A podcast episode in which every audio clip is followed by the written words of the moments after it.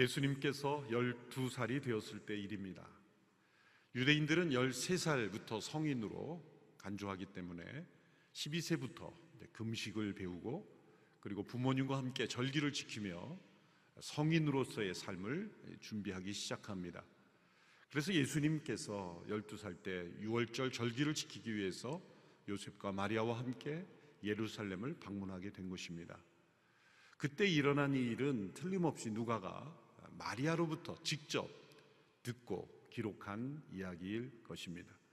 6월절 절기를 다 마치고 이제 각기 집으로 돌아가고 있을 때 예수님께서 일행 중에 있을 것이라고 그렇게 생각을 하고 집으로 가던 중에 하루길을 가서야 예수님이 계시지 않는다는 것을 발견하게 됩니다. 그리고 다시 예수님을 찾아 3일을 예루살렘을 향하여 가서 발견하게 된 이야기입니다. 오늘 보면 44절의 말씀을 함께 읽어보시죠. 시작. 그들은 예수가 일행 속에 있으리라 생각하고 하루 길을 가다가 그제야 친척들과 친구들 사이에서 예수를 찾기 시작했습니다. 요셉과 마리아는 당연히 예수님이 일행 중에 있을 것이라 생각했습니다. 우리가 생각하기엔 좀 이해되지 않는 영역들이 있죠. 어떻게 아들이, 12살 된 아들이 하루 길을 가는 동안 없는 것을 모를 수가 있는가? 그럼 밥도 따로 먹고 또 어디서 뭘 하는지 관심도 없었단 얘기인가? 그렇게 이해가 되지 않는 그런 부분이 분명히 있습니다. 그것은 그 유대인들의 이 절기를 지키는 풍습을 생각해 보아야 합니다. 전 국가적인 절기이기 때문에 집에서 출발할 때는 가족 단위로 출발하지만 이제 가는 길에서 예루살렘으로 가는 길이 여러 고속도로가 나 있는 게 아니기 때문에 틀림없이 길을 가던 중에 큰 무리를 이루고 또더 어, 친척들, 더 그 떨어진 친척들도 만나고 또 동료들도 만나고 이렇게 많은 사람들을 만나며 예루살렘으로 향했기 때문에 예루살렘에 도착할 즈음에는 사막의 큰 대상의 무리들처럼 많은 사람들이 이렇게 무리지어서 가게 된 것이죠. 당이 절기를 지키고 돌아올 때는 큰 무리를 지어서 출발을 하게 되고 점점 집에 가까울수록 작은 가족 단위로 이제 흩어지게 되지 않습니까? 그러니까 이 예루살렘에 출발해서 출발할 때는 많은 무리들이 함께 친척들, 친구들 이렇게 많은 무리들이 함께 출발했기 때문에 예수님께서 어딘가에 그 무리 중에 있을 것이다 이렇게 생각하게 된 것이죠. 또 한편으로는 예수님께서 12살이지만 그만큼 요셉과 마리아에게 신뢰를 받았다는 겁니다. 눈에 보이지 않아도 어디에선가 반드시 있어야 될 자리에 있을 것이다. 친척들과 함께 있을 것이다.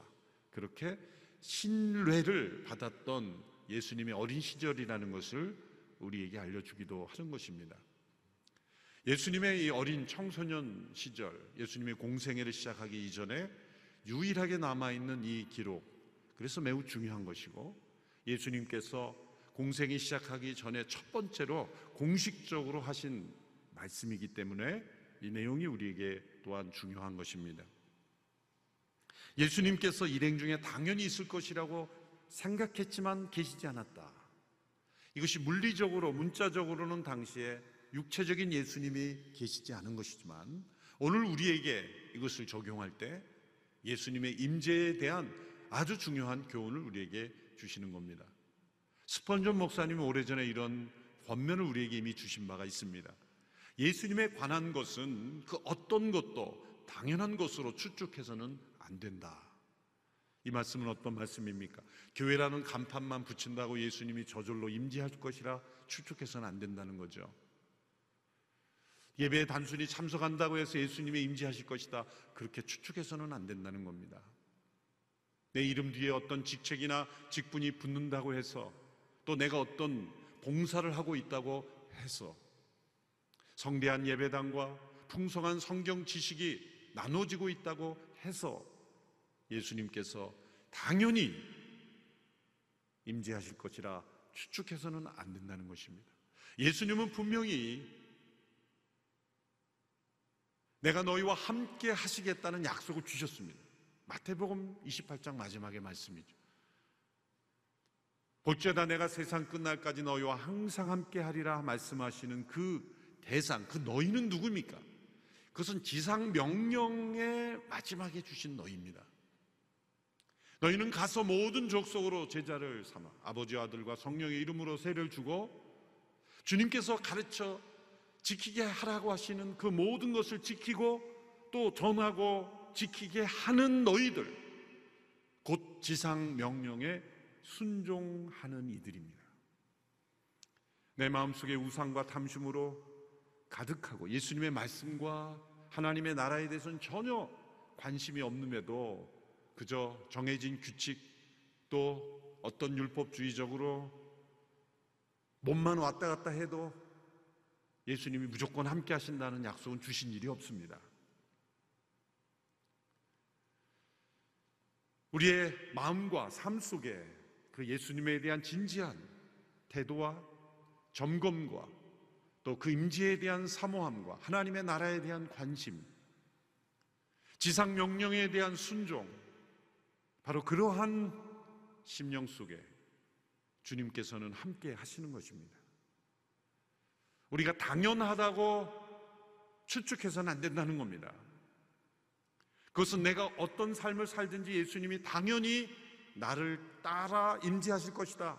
추측해서는 안 됩니다. 마치 요셉과 마리아가 우리가 집으로 돌아가고 있으니 예수님도 같이 돌아오고 있을 것이다. 이렇게 당연하다고 생각했던 것이 문제인 것처럼 영적으로 우리에게는 내가 무엇을 하든지 주님께서는 나와 함께 하실 것이다.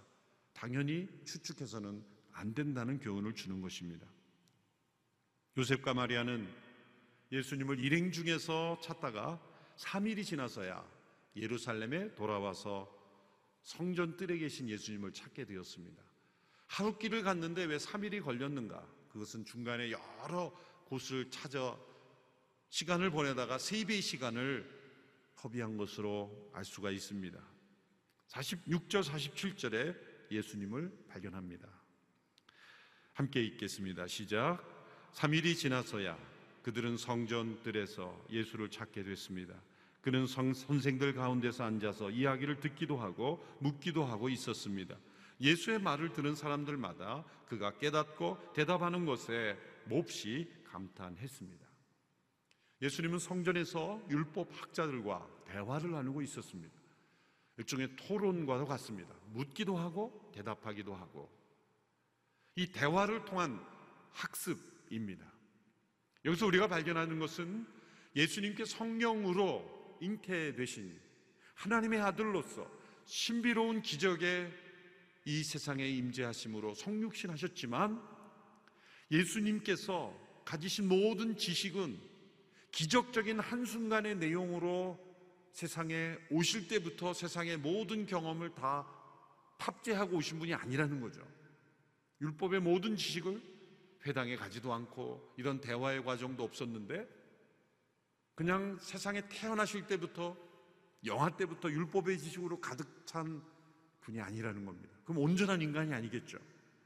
이 모든 인간이 겪는 한 가지만 빼고 그것은 죄죠. 죄만 빼고 예수님은 모든 어린 시절에 걷는 법도 배우셔야 됐고 한 걸음 한 걸음 내드시면서 때로는 걷다가 넘어지기도 하셨고 모든 유아들이 겪는 과정을 예수님은 다 겪으셨고 회당에 출석하며 배우셨고 그러나 죄가 없으셨기에 예수님의 배움의 능력은 말할 수 없는 하나님의 임재하심으로 충만한 능력으로 다른 사람과 비교할 수 없는 탁월함이 성령의 능력으로 역사된 것은 분명합니다.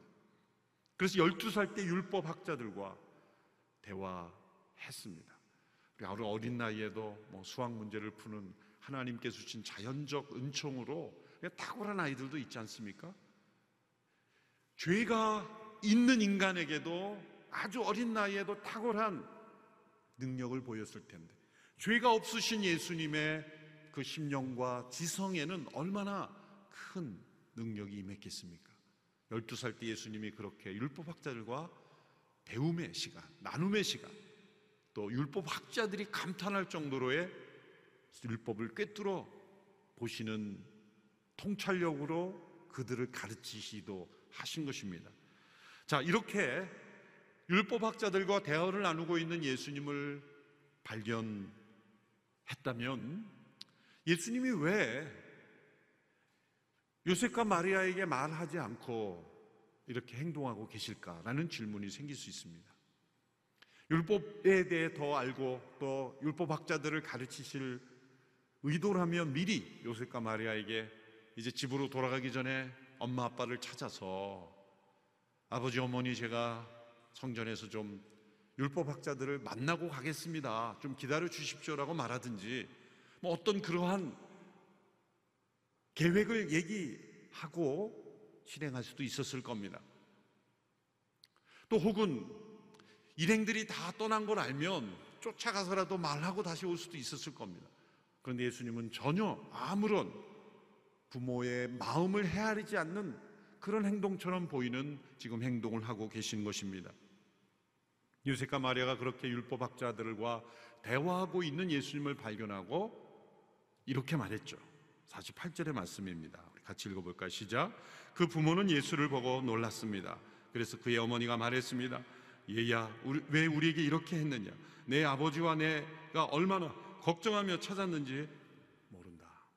우리가 사실 점잖게 이 부분을 읽었지만 어떻게 읽어야 돼요? 그 어머니의 그 놀란 가슴에 3일을 아이를 못 찾았다고 생각해 보세요. 3일을. 오늘날처럼 핸드폰이 있는 시대도 아니고 뭐 경찰서에서 찾아두는 시대도 아니니 그 시대에 3일을 못 찾았다는 것은 아마 간담이 다 녹았을 거예요. 그러니 우리는 그냥 얘야 왜 우리에게 이렇게 했나 이렇게 읽을 수가 없는 거예요. 그러니까 어머니들 한번 읽어보세요. 흥분한 목소리로. 막 그냥 얘야 그러면서 막 이건 완전 분노도 나고 막 그 안심에 터져 나오는 눈물에 응? 내가 얼마나 걱정했는지 아니 그러면서 몇 대 때렸을 거야 막 그냥 이렇게 몇 대 때리면서 막 그냥 막 터져 나오는 그 북받쳐 오는 그 불안이 사라지면서 안심이 오면서 또한 한편으로는 화가 나는 거죠. 나무라는 거죠. 왜 이렇게 우리에게 이랬느냐 그러면서 막 화가 나는 거죠. 저희 아들이 네살때 소빙고에서 성도들이 예배 전후에 많이 나오잖아요. 갑자기 없어진 거예요. 그러니까 네 살, 그러니까 한국 나이로 네 살이니까 아직 아주 어릴 때인데 이제 막 걷고 이제 조금 뛰어다닐 때인데 없어진 거예요.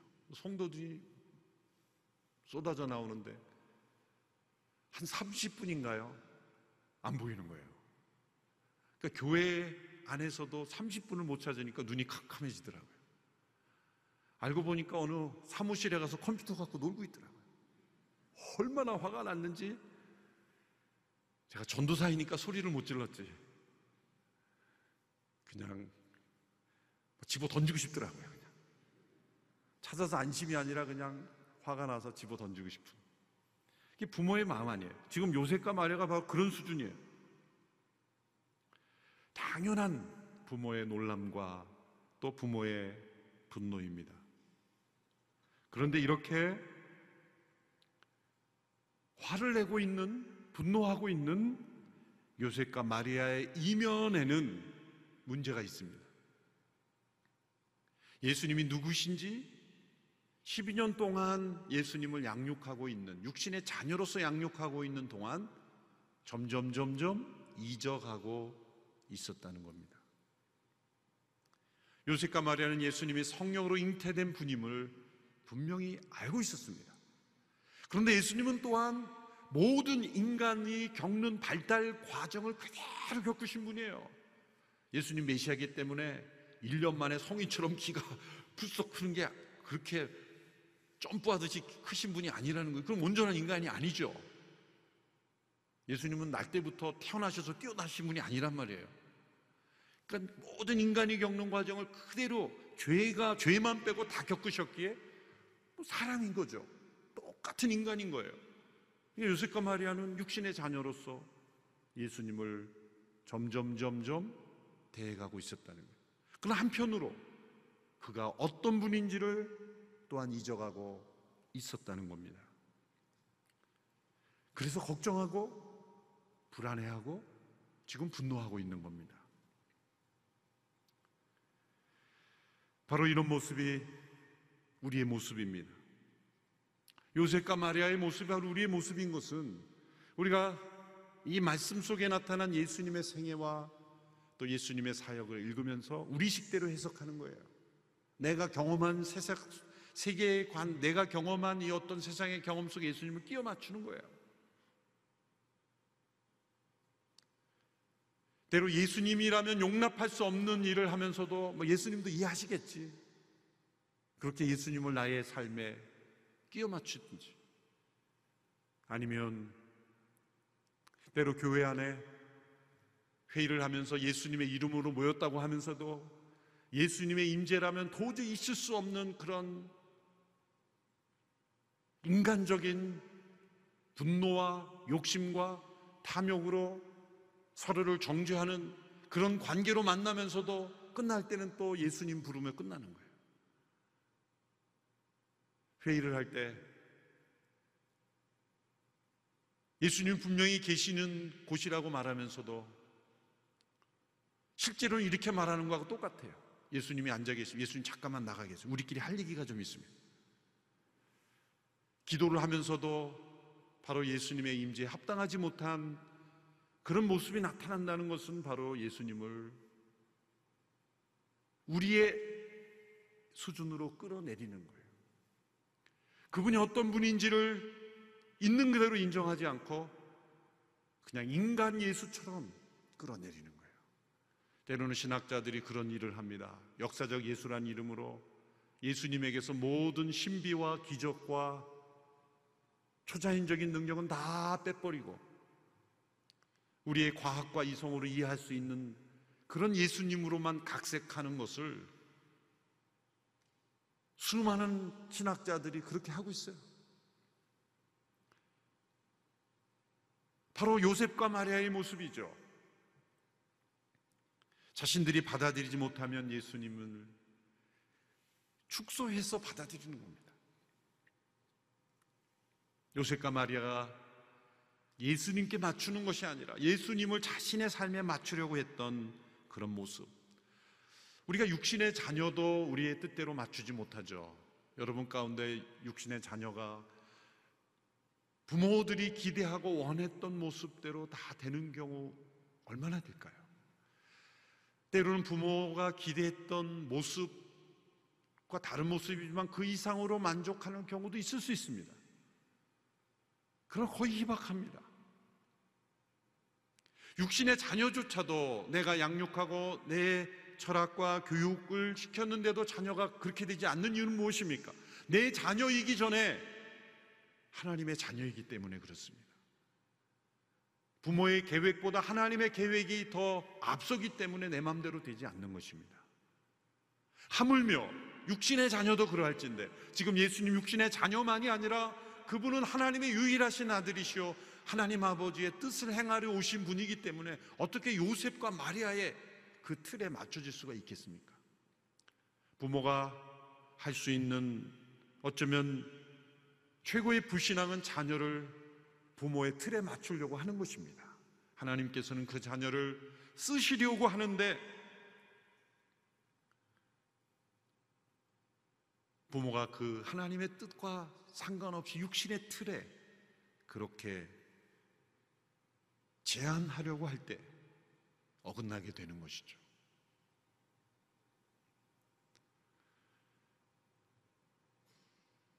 사실 저는 어린 시절에 부모님의 말씀에 불순종해 본 적이 없습니다. 여러분 보실 때도 그럴 것 같죠? 그런데 제가 부모님 말씀에 정면으로 불순종 했을 때가 있습니다. 제가 부르심을 받고 목회자가 된다고 했을 때 반대했어요. 저희 형님도 목회자인데 형도 이제 목회자로 헌신했는데 너까지 그럴 필요가 있겠는가? 신앙이 있으시다고 하면서도 그런 부르심에 대해서는 동의를 하지 않더라고요. 반대하셨어요. 그럼 제가 순종해야 됩니까? 부모님의 뜻과 하나님의 뜻 가운데서. 그래서 제가 불순종했죠. 그래서 부모님의 도움을 하나도 받지 않겠다. 그때부터 완전히 독립해서 신학교를 가면 이후부터는 경제적으로나 모든 면에서 한 번도 도움을 받지 않았어요. 불순종이었죠. 때로 어떤 부모님의 자녀에 대한 나름대로의 사랑과 기대가 있지만 그것이 하나님의 어떤 부르심과 어긋나는 순간이 있을 수 있어요. 그럴 때 그 부모님이 하나님 중심으로 바라보지 않으면 그 자녀를 향한 하나님의 뜻에 걸림돌이 될수 있다는 거예요. 지금 요셉과 마리아와 예수님과 일어난 해프닝은 단순한 사건이지만 매우 우리에게 중요한 insight를 주는 겁니다. 왜냐하면 이 예수님께서 이제 요셉과 마리아가 예루살렘에 있는 예수님을 발견했을 때 어떻게 말씀하셨는지를 잘 보셔야 됩니다. 29, 49절의 말씀이죠. 49절 같이 읽습니다. 시작. 그러자 예수가 말했습니다. 왜 나를 찾으셨습니까? 내가 마땅히 내 아버지의 집에 있어야 하는 줄 모르셨습니까? 여러분 충격적인 말이죠.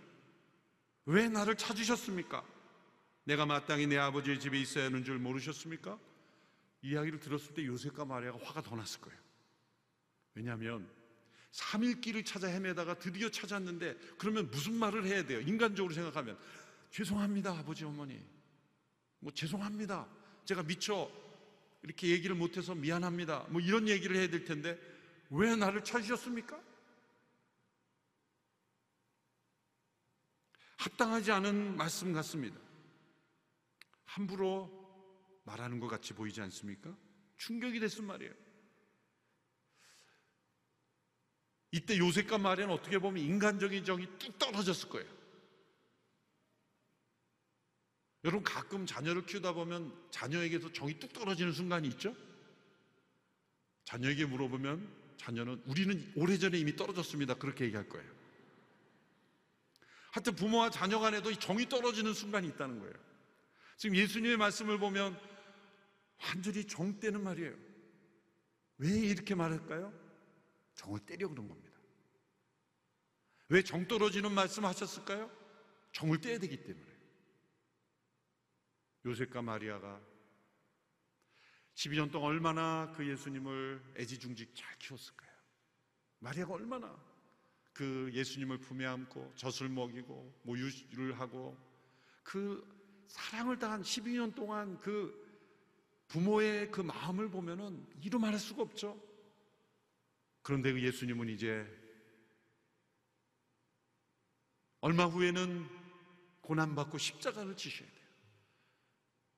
여러분, 사랑하는 자녀가 십자가에 참혹하게 죽임당하는 것을 감당할 사람이 있을까요? 병으로 자녀가 먼저 죽어도 그 부모는 평생 그걸 지울 수 없어요. 그런데 무고하게 고난받고 십자가에 죽는 죽음을 담당하는 것을 부모가 봐야만 한다면 특별히 마리아에게 있어서 요셉은 예수님이 이후에 젊었을 때 먼저 돌아가신 것처럼 보입니다. 마리아에게 이것을 어떻게 감당할까요? 예수님은 이때 12살 때를 기점으로 해서 작심하고 정을 떼시는 거예요. 인간 정은 정을 계속 갖고 있으면 엄청난 흉격을 받기에 그것을 감당할 수 있게 해서 올바른 예수님이 누군지를 알려주시는 거예요. 그렇다고 예수님이 불순종이라는 어떤 불순종하는 반항하는 청소년 시기에 그러한 행동했을까요? 그렇지 않다는 증거가 51절 52절에 나오죠. 51 51절 52절에 어떤 내용이 나옵니까? 예수님께서 이 사건 이후에 나사렛에 내려가 순종하셨어요. 그리고 자라가면서 하나님과 사랑으로부터 사랑을 받았다는 거예요. 이 순종하는 예수님의 모습, 사랑받는 예수님의 모습을 보면 이것이 어떤 청소년의 반항기에서 나온 불순종과 부모에게 대항하는 태도가 아니라는 겁니다. 이것은 매우 의도적이고 지금 요셉과 마리아를 가르치시는 겁니다. 부모이지만 때로 자녀의 신앙이 더 성숙하면 부모님을 가르쳐야 될 때가 있죠. 인생의 경험은 더 많으시지만 영적인 깊이는 자녀가 더 많을 때가 있어요. 저도 가끔 저희 딸에게 가르침을 받습니다.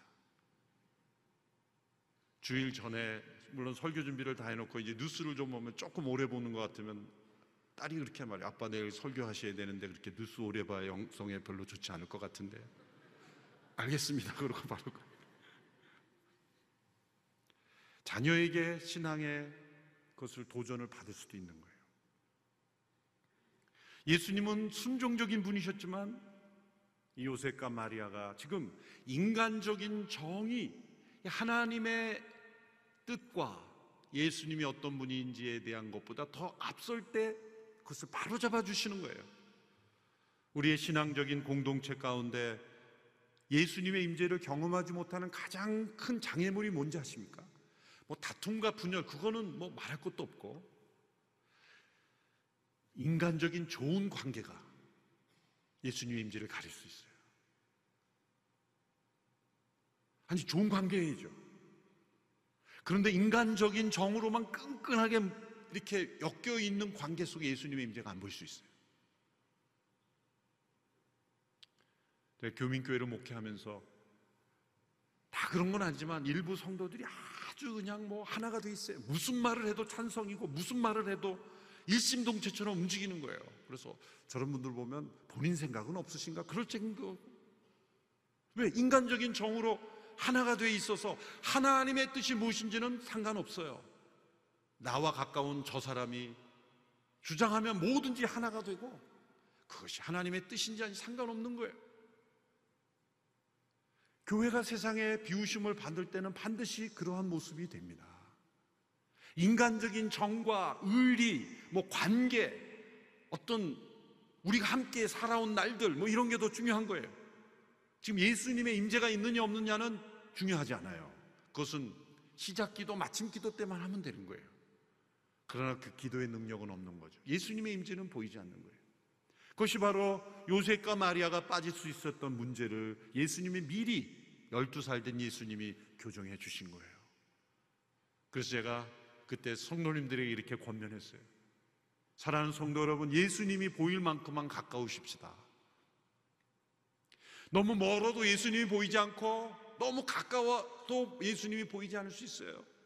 우리의 관계 속에 내가 아무리 가까운 사이라도 예수님이 보일 만큼만 가깝지 않으면 그 관계가 예수님의 임재를 가로막는 걸림돌이 될 수 있다는 거예요. 요셉과 마리아에게는 육신의 부모와 자녀의 관계가 예수님의 임재를 가로막는 걸림돌이 될 수 있었다는 거죠. 예수님은 요셉과 마리아에게 이렇게 교훈하고 계신 겁니다. 지금 당신들이 찾고 있는 예수는 혹시 육신의 자녀 예수를 찾고 있는 건 아니겠습니까? 당신들은 지금 어디에서 예수를 찾고 있는 겁니까? 도전하고 있는 겁니다. 우리는 어디에서 예수님을 찾고 있습니까? 인간 관계에서입니까? 어떤 교회 활동에서입니까? 나의 성취에서입니까? 내가 인정받는 것에서입니까? 예수님의 임재가 있을 수 없는 곳에서 없는 공동체에서 예수님의 임재를 찾는 것만큼 모순이 없습니다. 어디에서 예수님을 찾고 있습니까? 그렇게 요셉과 마리아에게 교훈하고 계신 겁니다. 예수님은 이렇게 말씀합니다. 내가 마땅히 내 아버지의 집에 있어야 하는 줄 모르셨습니까? 이 말씀을 원문으로 직역하면 이렇게 돼야 됩니다. 내 아버지의 안에 있어야 하는 줄 모르셨습니까? In my father's 소유격으로 그냥 끝납니다. 집이란 단어가 없어요. 근데 왜 집이라고 번역했는가?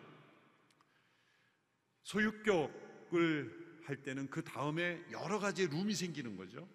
괄호 안에 여러 가지가 대입될 수 있는 겁니다. 근데 집이라고 하는 것이 가장 일반적으로 받아들일 수 있는 것. 지금 요셉과 마리아가 예수님이 어디 있는가를 찾았기 때문에 내가 내 아버지의 집에 있어야 하는 줄 알지 못했습니까? 라고 번역이 합당한 거예요. 그러나 킹제임스 번역 같은 신뢰할 만한 번역도 일이라고 번역을 했어요. 그것은 합당한 것은 집도 되고 일도 되고 사람들도 되고 뭐 것들도 되고 다 되는 거예요. 그런 풍성한 의미, 아버지 안에 있는 모든 것들. 예수님은 아버지 안에 계셨고, 아버지의 뜻 가운데 계셨고, 아버지의 일을 하고 계셨고, 아버지의 뜻이 이루어지고 아버지의 나라가 이 땅에 이루어지는 삶에 지금 살고 계신 거예요. 12살이지만. 그래서 아버지 안에 있어야 되는지 알지 못합니까? 우리가 어디서 예수님의 임재를 경험할 수 있습니까? 우리의 초점이 아버지의 나라, 아버지의 뜻, 아버지의 집. 아버지 분 어디에 있습니까? 예배당입니까? 사도 바울의 서신을 통해서 성령이 임하시는 우리의 심령, 우리가 거룩한 성령 안에 있을 때 우리가 아버지의 집이 되는 거예요. 교회가 성령 안에 있을 때 성전이 되는 겁니다. 성도들이 곧 성전이 되는 겁니다. 예수님은 아버지의 집에 계시기에 우리도 아버지의 집을 향할 때 우리는 그 예수님을 발견할 수 있습니다. 예수님을 사람들 사이에서 또 어떤 예배당 건물에서 나의 어떤 활동에서 찾고자 한다면 찾을 수 없을 겁니다. 그러나 아버지 안에서 우리는 예수님을 만날 수가 있습니다. 일행 중에 당연히 있을 거라고 착각하고 추측했던 요셉과 마리아가 빠졌던 이 신앙의 모순이 우리에게 없어야 합니다. 예수님은 내가 무엇을 하든지 당연히 임재하지 않습니다. 예수님은 나에게 맞추시는 분이 아니라 내가 아버지께 맞출게. 아버지 안에, 그 뜻 안에, 그분이 원하시는 일. 그것이 지상명령이죠. 모든 족속으로 제자를 삼고 주께서 말씀하신 것을 가르쳐 지키게 하는 그 일에, 아버지의 일에, 아버지의 집에 머물러 있을 때 놀랍게도 우리는 예수님을 그곳에서 임재를 경험하게 될 것입니다. 기도하겠습니다. 살아계신 아버지 하나님, 예수님을 육신으로만 알고 나의 육신적인 생활 가운데 예수님을 맞추려고 했던 어리석음을 범하지 않게 하여 주시옵소서. 참되신 하나님 아버지의 집에 거하기를 원하며 그 뜻에, 그 일에, 그 나라에 머무는 저희들이 되어 주님께서 내 안에 내가 주님 안에 거하는 연합의 삶을 날마다 체험하는 저희들이 되게 하여 주옵소서. 예수님의 이름으로 기도하옵나이다. 아멘.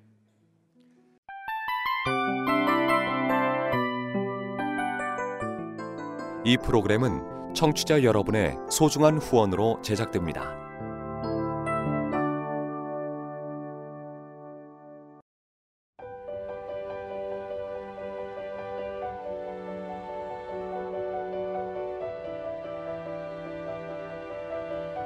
세상에는 수많은 교회들이 있지만 더 깊이 있는 말씀 강해를 찾기 위해 크기로만 교회를 선정하지 않습니다. 보다 좋은 영적 콘텐츠를 더 많이 나누기 위해 방송비를 받지 않습니다. 1년 365일 복음만 전하고 싶어서 우리는 광고를 하지 않습니다. 온누리의 복음을 땅끝까지 CGN TV와 함께 땅끝 성교사가 되주세요